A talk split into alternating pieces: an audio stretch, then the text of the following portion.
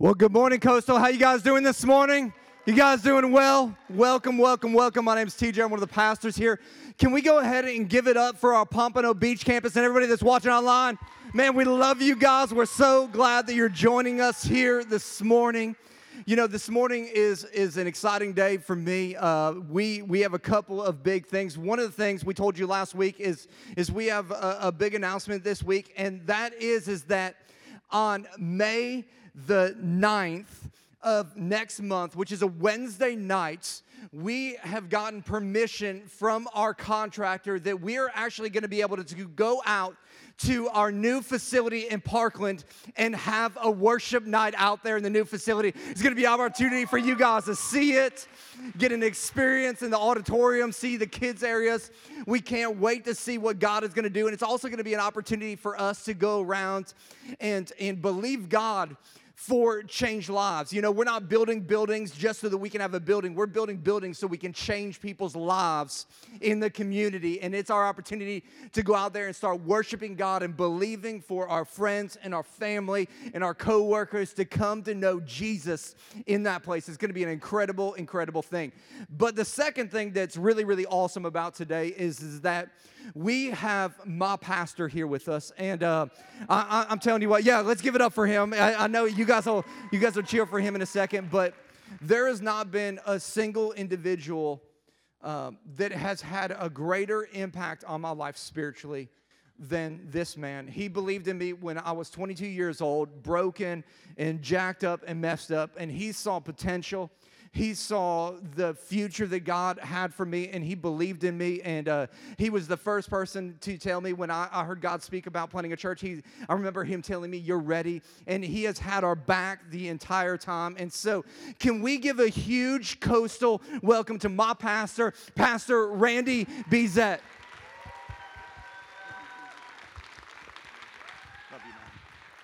All right. What a welcome, man. I feel, golly, I wish you guys would come to my church. They would appreciate me like that. No, I'm just kidding. Wow, I'm so I'm so honored to be with you guys this morning. And uh, I, I just I can't tell you as TJ and Shayla's pastor how proud I am of them and just what God has done. You guys, he really was jacked up first time I met him.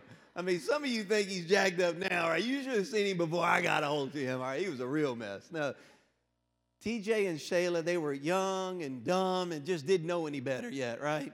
And uh, they had a call of God on their life, and I saw the potential. And uh, my wife Amy and I, and we we just brought them into the church and just loved them and invested in them and helped them live the call of God that is on their life. Eight years ago now, sent them here uh, to South Florida to help them uh, start this church. And uh, I just want to tell you, I'm very proud of you, TJ. You guys are doing an incredible job. Come on, you guys, you should give it up for your pastors, TJ and Shayla. Look, with, with 90% of churches in America that are actually declining in attendance or either plateaued, to see all that is happening here uh, I hope you recognize how blessed you really are to be a part of a church that is growing, reaching people for Christ, not just having weekend church, but is serving the community when there are, are needs. And you guys know that better than anybody in the country right now with what's recently happened here. How you guys were just here to serve the community. Church isn't about what happens here. Come on, church is not a building. Come on, say amen to that right there. All right, tell, tell your neighbors, say, You the church.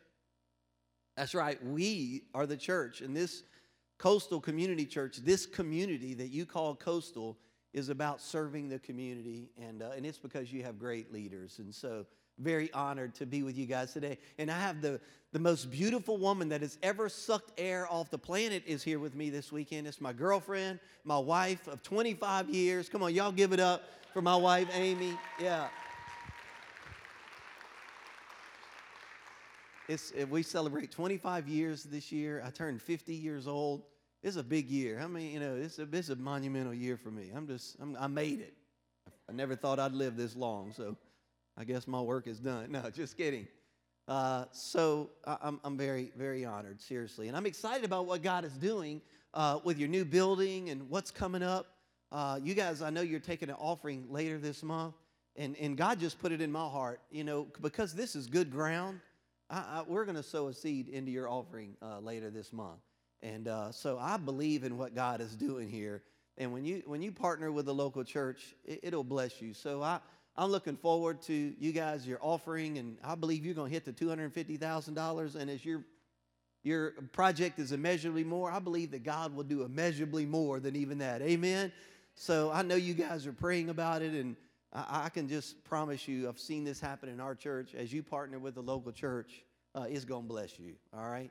I actually happened to be reading an article the other day about uh, people who are extremely rich and now they're all they're they're broke right you probably recognize some of these athletes as well tiki barber do we have any giants fans in the house good i was just checking we were going to weed the people out that we didn't want here so it kind of worked out really good tiki barber played for the giants right you know he made $35 million while he played for the nfl then he retired from the nfl he uh, went to NBC, had an, an affair with an intern, and got fired. He's completely broke now after making $35 million. That's, that's pretty sad. Warren Sapp, come on, we know him around here from the U, right? We got any U fans in the house? Come on, yeah. You guys are normally louder than that. I don't understand, right? So Warren Sapp, uh, obviously you know who he is. He made $60 million while he was in the NFL. He has four kids out of wedlock. Uh, he's so broke, he sold his national championship ring and his Super Bowl ring, and he's $7 million in debt right now. That's sad, isn't it? You guys probably know this guy, Terrell Owens, right? Did you know that T.O. made $80 million while he was in the NFL? And he spent it like he was going to be playing football the rest of his life. He quit playing football. He's just a, you know, probably too, too hard to have in the locker room, right? You know his attitude, right? Anyway, and so he was completely broke. He even tried a reality show, and that didn't work. And he's completely broke and has nothing now. And uh, I know when I think of people like that or I read an article like that, oftentimes I'll say, man, if I were rich, I'd do a lot better job of being rich than them. How many of you think you could do a better job of being rich than those guys right there? You go, man, I don't understand it. And, and listen, let me read this, this scripture. It says in 1 Timothy, you should have gotten a worship guide so you'll You'll see some uh, scriptures in there. If, if not, I'm sure they have it on the screen as well. Look what it says. Tell those who are rich. Tell, somebody should have told T.O. this right here, right? This verse was for him. Tell those who are rich not to be proud and not to trust in their money, which will soon be gone. They, they could all tell us that part for sure. But their pride and trust should be in the living God who always richly gives us all that we need for our enjoyment. I, I know when I see articles like that or I think about people like that, I go, man, this verse, they need to, they need to hear that. And the Bible is very interesting because it has a lot to say to lots of people. It talks to parents, it, you know, it talks to kids, it talks to rich people. It, it is a lot of things that the Bible speaks to. Let me ask you a question. How many of you in, in here would say that you're, you're tall? Come on, anybody here is tall? Come on, you kind of tall, all right? How many of you say I'm good looking? Come on, raise your hand. Yeah, that's what I'm talking about right there. How many of you, though, would say I'm rich? See, there's one guy over here, Pastor TJ. You need to know who that is. Yeah. Make notes, right? Okay, all right. We, we need to know that. See, here's what I know that most of us, when we read a verse like this, we would think of somebody else that we know needs to be here. I mean, you think of people like Zuckerberg, uh, Zuckerberg, right? You think, well, Mark needs to be here, Bill Gates needs to be here. Those guys, that verse is really for them.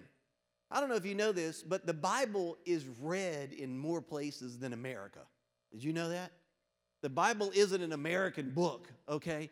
It's read throughout countries and places around. How many of you have $10 right now. I'm not taking an offering right now, so don't, don't get nervous. Okay.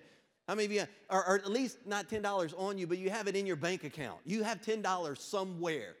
Okay, do you realize that you are the top 10 wealthiest people in the world? How many of you own a car? Come on, raise your hand. You own a car, right?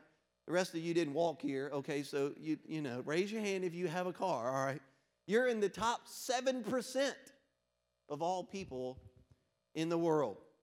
The fact that if you owned over $36,000, if you earned over $36,000 a year, do you realize you're in the top 4% of wage earners in the entire world.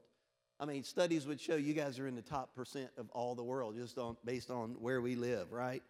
And so I, I know from my travel around the world in different places, I've had the ability to go to places like India and Sri Lanka and uh, sub Saharan Africa and Zimbabwe and places that are, that are completely just third world countries and really have no money at all. I wonder if I were to take, let's say I were to go to India and I was to take one of those people that live there, take them out of there and bring them over here and set them in our community and imagine some of the things they might think. They might say something like, Man, you wouldn't believe how rich these people are. These people are so rich, they have so much money, they actually have houses that they store their money in. They call them banks or something like that. I don't know, but, but that's how much money they have. They actually have to have a place where they store their money. And these people, they're so rich. They make so much money. They actually hire counselors to tell them what to do with their money after they're dead. They got so much of it, right? They actually have so much money, they actually pay people to cook food for them. They call them restaurants or something like that. But these people are extremely wealthy. They actually are so rich, they actually live in houses. And these houses have extra rooms. People don't even sleep in them, they call them guest rooms or something like that. That's how rich they are. They actually are so rich, you wouldn't believe this. They actually have houses for their cars. They call them garages. And some of their houses have two garages because they have two cars. Some of them even have three houses for their cars two for their cars and one for their junk. And then these, these women, you wouldn't believe how rich they are.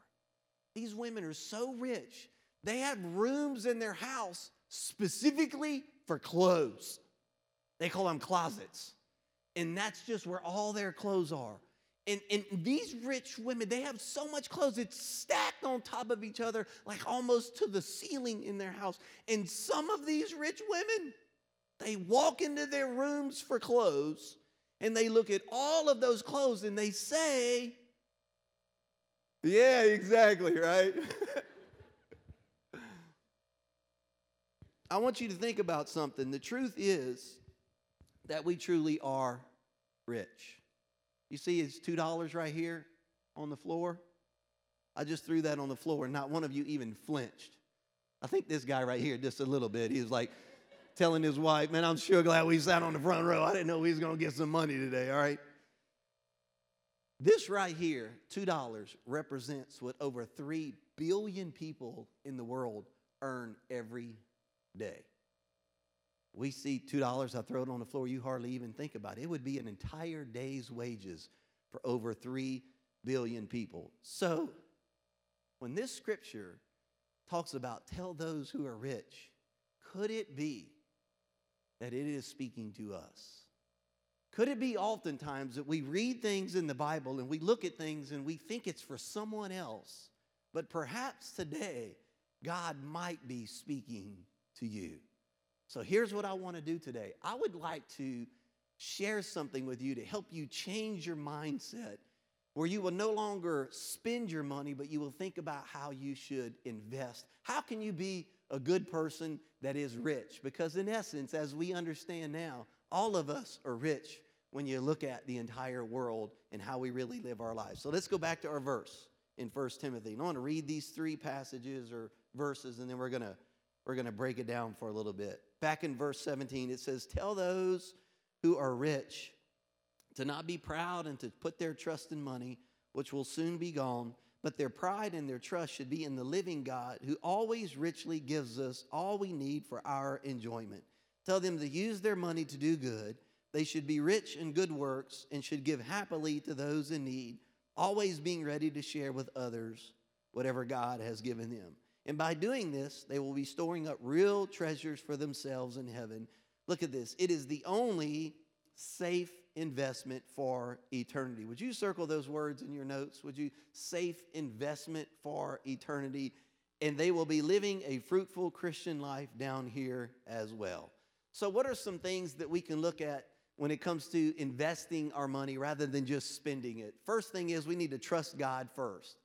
Back in that first verse, it says that we shouldn't put our trust in money but that we should put our trust in God. So the scripture is saying that's the first thing. And look, I would be doing a disservice to you if I stood up here and I didn't talk about the first thing in your life should be the first thing in your life, and that is God. God should always take top priority in your life. It's the principle, you hear it in church a lot of times. You hear it, it's called tithing. It's a principle of first. The scripture says, look at this in, in Deuteronomy, the purpose of tithing is actually to teach you to always, everybody say always. Come on, Pompano Beach, everybody let's say it together. Say always. always. To always put God first in our lives. We should always, this is not just a financial principle, but this is true in everything. To put God first. I think when you wake up in the morning, the first thing you ought to do is, Good morning, God. What's up? Come on, everybody say, What's up? That's how you should talk to God. It's like, God, what's up, man? Give Him first place in your life. That's the purpose of tithing. Or it's really, it's about your time, it's about your talents, it's about your money, it's everything. God, I want to put you first. Well, that, that's why in this church, if you've been here at least since January, you guys know that you do a season of prayer and fasting in January. Why? Because when you honor God with the first, the scripture says, He blesses the rest.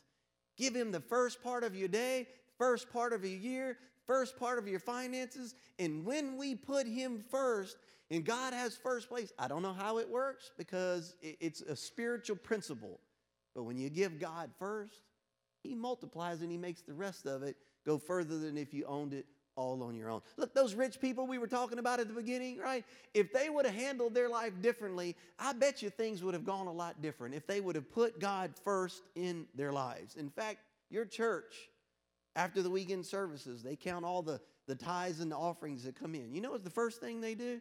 Pastor TJ would, wouldn't, wouldn't want to tell you this, but I get, I'm going to brag a little bit on your church, all right? The first thing they do after they count the offering, the first thing they do is they give to missions. They don't pay salaries, they don't pay rent, they don't put money in the building project. The first thing they do is they give to God. They sow it into other people. And I think that's why God is blessing this church so much. Could they use that money for something else right now? Especially when you're trying to build a building. But they realize that putting God first is the only way to live a blessed life. See, giving God first, it breaks the power of greed in our lives. And can I tell you something?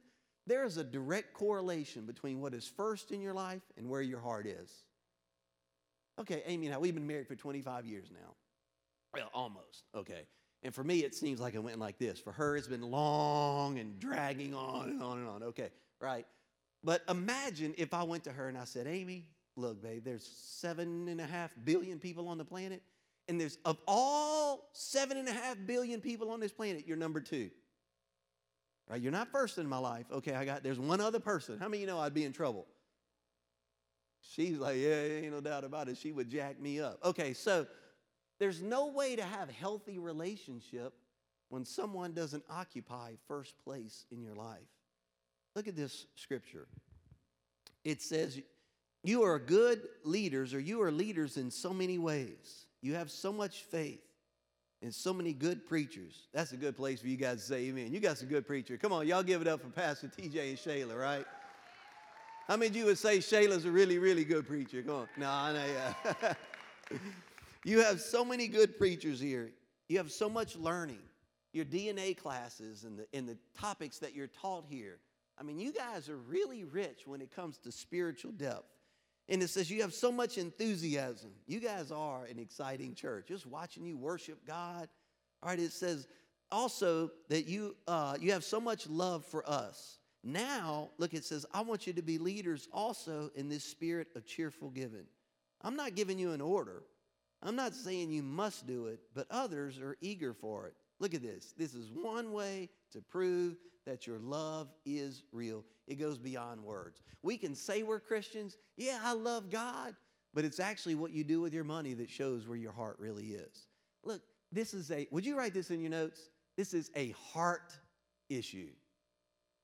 And this is all important for you to get your heart right. This is way more important than actually than guilt. You ever watched a commercial on TV before and you see these starving children somewhere else and you feel guilty and you give money to it because you feel bad? It, what motivated you to do that was guilt. It didn't change who you were. It only you were motivated because of guilt. Look, this heart issue is more important than even awareness. I've been to fundraisers before, incredible organizations you have all over this community. You ever been to one of those fundraiser events and you hear about an organization, you go, wow, I didn't know they were doing that, and you give some money to it, right?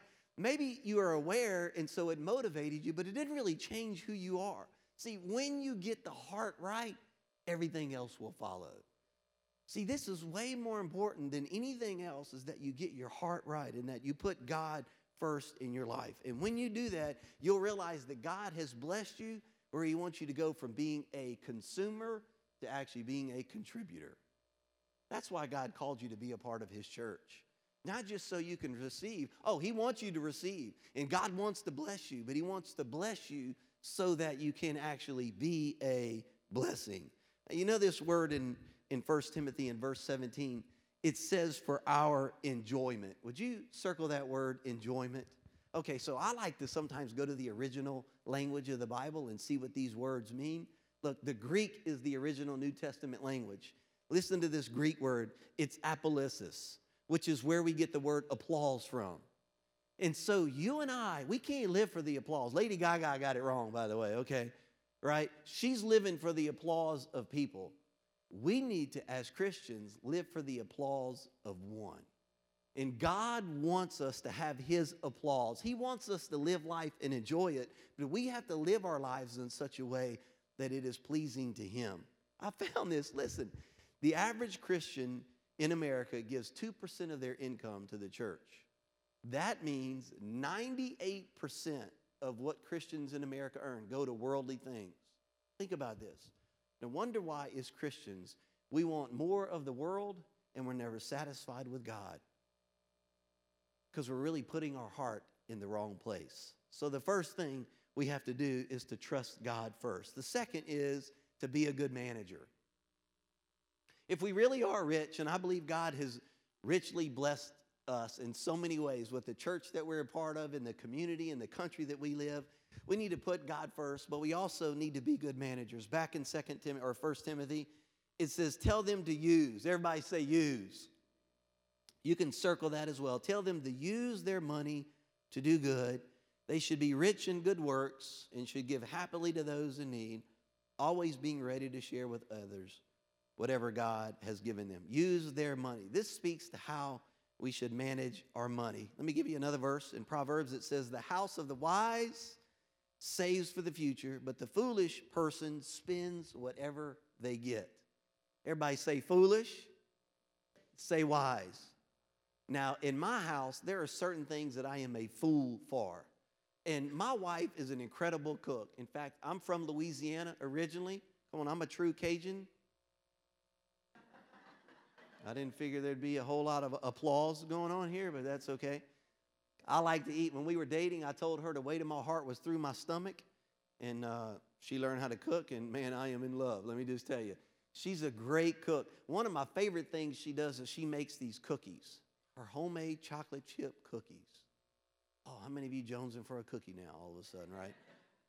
And and I am. How many of you are the persuasion you can't have too many chocolate chips in your chocolate chip cookies? Come on, yeah, that's what I'm talking about. She adds something to her chocolate chip cookies. She puts grape nut cereal in them. Don't laugh till you try it because it makes them crunchy and you kind of feel like they're healthy so you can have more. So you're welcome. I just blessed you, all right? So, but I'm the person when she makes the cookie dough that, that I like the cookie dough. We got any people like the cookie dough? Come on, Pompano, raise your hand. You like the cookie dough? All right. I love the cookie dough. So the problem is she makes the cookie dough and I'm just eating the cookie dough, right? And then she puts them in the oven. And then when they come out and it's time to eat the cookies, I've already had my share in dough. Come on, right? There's nothing left. I don't know how to wait till they, they come out. I think so many times that we consume so much everything just on ourselves that we forget to save some so that we can help other people. And I'm not talking about cookie dough, I'm talking about real dough, all right? I, um, I think the scripture, when it says the house of the wise, we need to understand who that is. the house of the wise. It doesn't say the home where there's, there's a two income family. Those are the people that are wise. It doesn't say in the home where people make six figures, that's the ones that are wise. In other words, this idea of being wise with our money is something that we can all attain to, right? I have people all the time, they ask me this question. I know they ask your pastor as well. They say things like, Pastor, I really want God's blessing. What is it that I can do to where God is looking at my life and he's, he says, you know what? This person is doing what I want them to do. How can I have God's blessing in my life? Let me give you some insider trading tip. Okay, you ready? You ready for this? All right. Let me help you out. When you die, there's going to be a test. How many of you were terrible at school? Come on, ready? Yeah. All right, I was terrible. I'm from Louisiana, man. School's optional over there, okay? So let me help you out with the test that you're going to have. When you die or Jesus comes back at the end of your life, however that comes, you're going to be standing before God. You're going to have a two question test. All right. The first one is, what did you do with Jesus?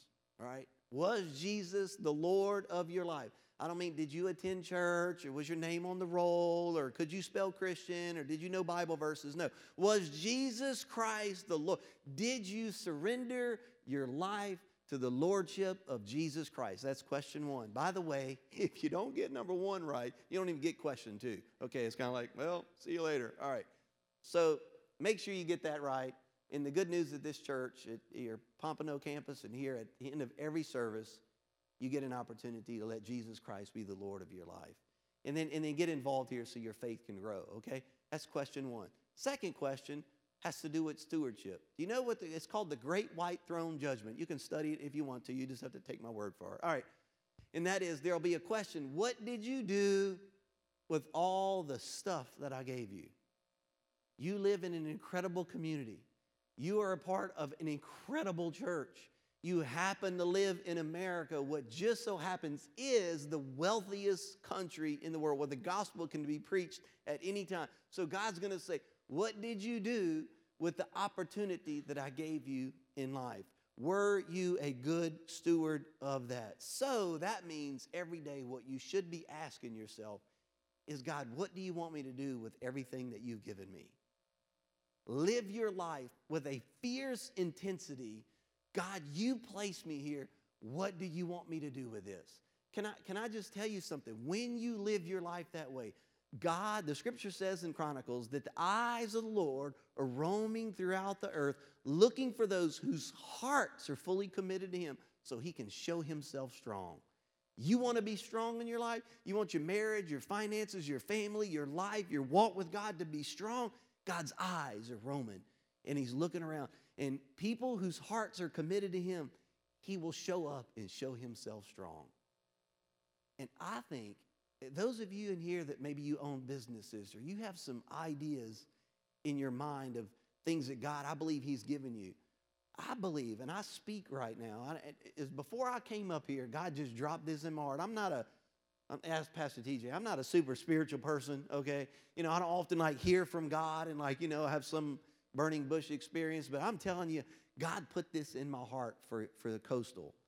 God wants to bless some people radically in here.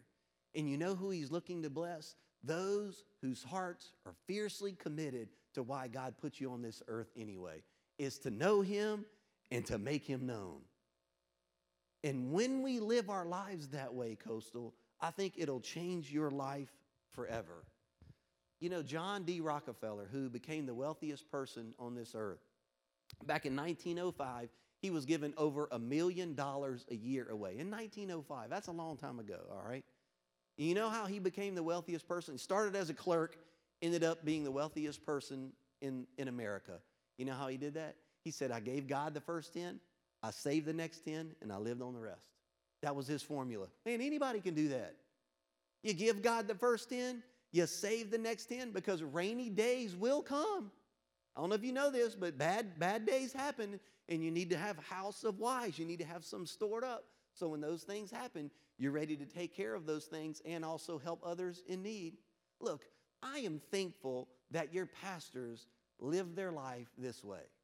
Because eight years ago, when God called them to start this church, if they had been spending their money like everybody else in America, when they felt the call of God to come here and start this church, they wouldn't have been able to do it. Because they wouldn't have had the money to come here and just put it all in this thing and, and build this church and start this church. I'm so thankful that you and Shayla stewarded what God had given you. So when the call of God came, you were ready. Come on, y'all give God some praise for your pastors. Because if they wouldn't have, somebody else would be your pastor right now. It doesn't mean Coastal wouldn't have started. Because I don't know if you know this, but God's church has been around a lot longer than America, okay? And it's going to be around a lot more after America. Okay? In other words, there is nothing on this world that can stop the church from growing. And if TJ and Shayla wouldn't have positioned themselves to come here, God would have sent someone else. I'm here to tell you right now God is going to grow this church, He's going to grow His kingdom, His capital C church, and He can use you. But if you're not ready, I'm telling you, He's going to use somebody else. And so when we live our lives that way, it's for our enjoyment. It's for our applause. So God can applaud us and go, hey, great job. But it's so that we can not just be blessed, so we can be a blessing. And the third thing is that this is what the Bible calls fruitful living. This is what's called fruitful living. Back to 1 Timothy. In the last verse, it says, by doing this. By doing what? By, by honoring God first, by putting God first in our lives by stewarding what we have so we can manage opportunities when situations come our way or when bad things happen. We have the finances so that we can take care of those needs, right? So by doing this, it says they will, everybody say, that's me. Come on, I don't know if you guys know this, but in order for words to come out of your mouth, your lips have to be moving. Okay, so everybody say, that's me. Okay, then they, that's you and I, will be storing up real treasure for themselves in heaven. It is the only safe investment for eternity, and they will be living a fruitful Christian life down here as well. Would you circle excuse me, would you circle that word fruitful? That word uh, fruitful, it means beyond comprehension it means that there's something that you won't even be able to comprehend until you do it, right? It's kind of like you live it, you'll look back on your life go, oh man, that was very fruitful. I, I want to leave you with a story of a man who, his name is Alfred Nobel. And you guys probably know, have heard of the Nobel Prizes, right? You guys have heard of those before. Okay. Well, Alfred Nobel um, in the late 1800s and early 1900s, actually, is when he lived. Uh, he actually invented explosives. He actually invented dynamite. And I ain't talking about JJ, right? Come on. How many of you know good times? Raise your hand. All the old people, come on, raise your hand. Yeah, that's a good show, right? They don't make them like that anymore, do they, right? So Alfred Nobel invented dynamite. And when his brother, when Alfred's brother, he got sick and died. And so the newspaper, young people, newspaper, okay. Uh, you, you know how on social media you can look at news and you know, look at it on your phone? Okay, back in the day they used to print that stuff, okay? It was called a newspaper, all right? So I just want to make sure you guys know what a newspaper is, all right? Okay, so they used to only use newspapers back in the day. So when Alfred's brother died, the newspaper thought it was Alfred. So they ran Alfred's obituary. He wakes up, grabs the newspaper, opens it up, and reads his own obituary. That's crazy, right? Not many people have the opportunity to see what the world's gonna say about them before they're even dead. He was given an opportunity that very few people have ever had.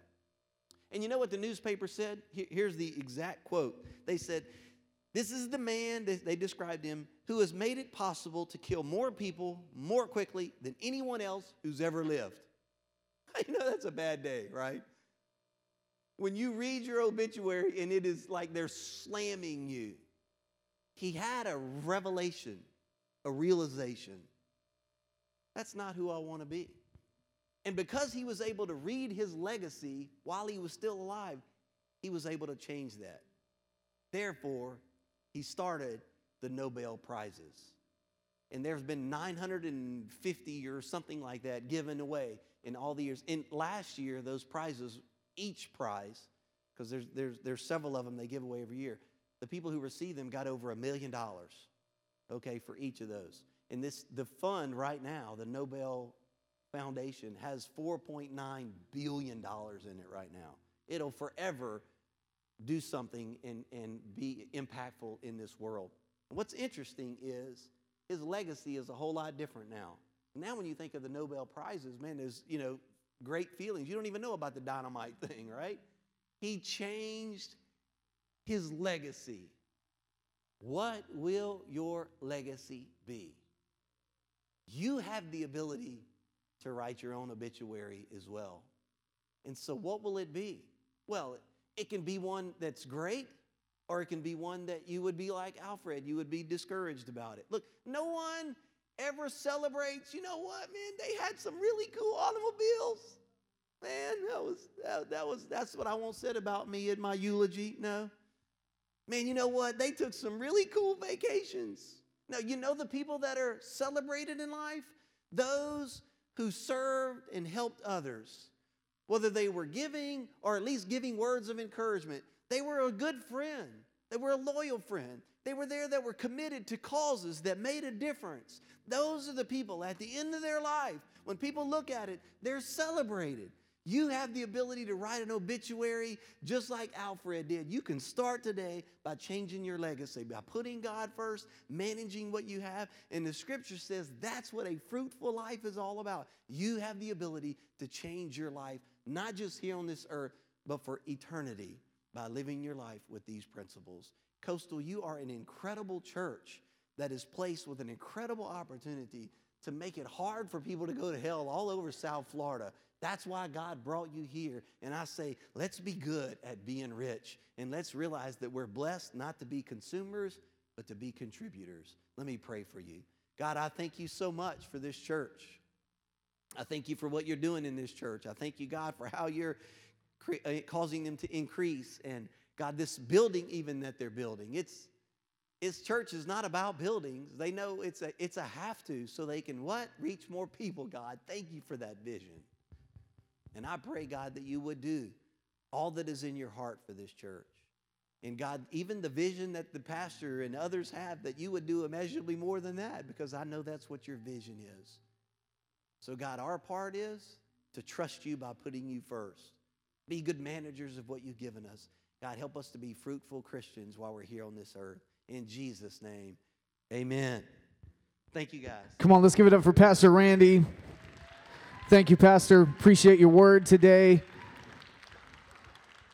Man, I-